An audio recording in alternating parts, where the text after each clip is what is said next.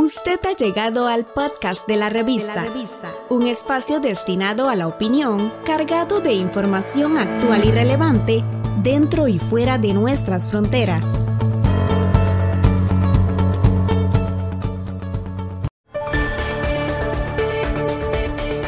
Estas son las noticias más destacadas de las Naciones Unidas con Beatriz Barral.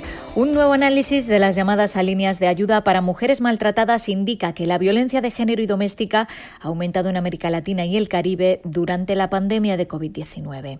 El Programa de las Naciones Unidas para el Desarrollo ha recopilado datos mensuales del 2019 y 2020 sobre el volumen de llamadas en Argentina, Brasil, Colombia, República Dominicana, Guatemala, México, Paraguay y Perú. En todos los países, excepto en República Dominicana, las llamadas aumentaron después de la cuarentena. El informe señala que aunque estos datos dan una visión general, es poco probable que reflejen la situación real, ya que las víctimas a menudo no denuncian por vergüenza o miedo a represalias. Además, las restricciones de movilidad y el miedo al contagio hacen más difícil buscar ayuda y las víctimas no pueden llamar a estas líneas si están confinadas en casa con su abusador. Para responder a esta situación, 29 países de la región han aprobado 177 medidas según el recuento del PNUD. La mayoría de esas iniciativas refuerzan servicios y otras son campañas de sensibilización. Por ejemplo, en Bolivia, Chile y Colombia las mujeres pueden buscar ayuda en las farmacias, por lo general utilizando una palabra clave que alerta al personal de la situación. En Ecuador, un reciente estudio de UNICEF sobre el impacto del COVID-19 en la desigualdad proyecta que 1,8 millones de personas más caerán en la pobreza a finales de 2020. Otros 1,4 millones sufrirán pobreza extrema.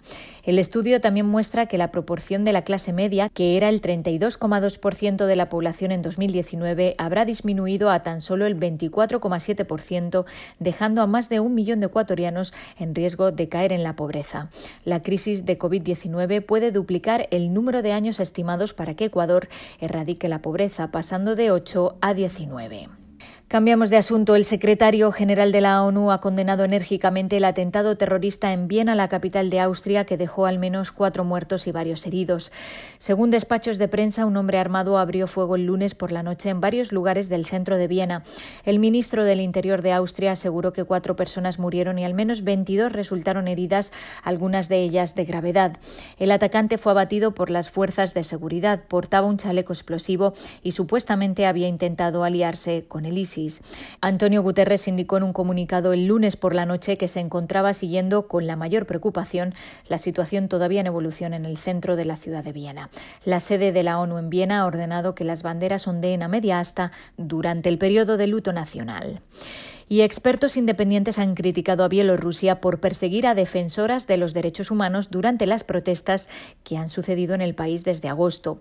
Bielorrusia ha criminalizado eficazmente el trabajo en derechos humanos en un momento en el que los defensores son más esenciales que nunca, dijo Mary Lawlor, la relatora especial sobre la situación de los defensores. Lawlor asegura que las mujeres son particularmente perseguidas en la represión de las protestas. Entre el 6 de septiembre y el 6 de octubre, al menos tres mujeres han sido detenidas por defender los derechos humanos. Hasta aquí las noticias más destacadas de las Naciones Unidas. Estamos en las plataformas de Spotify, Apple Podcast, Google y Anchor como la revista. La revista.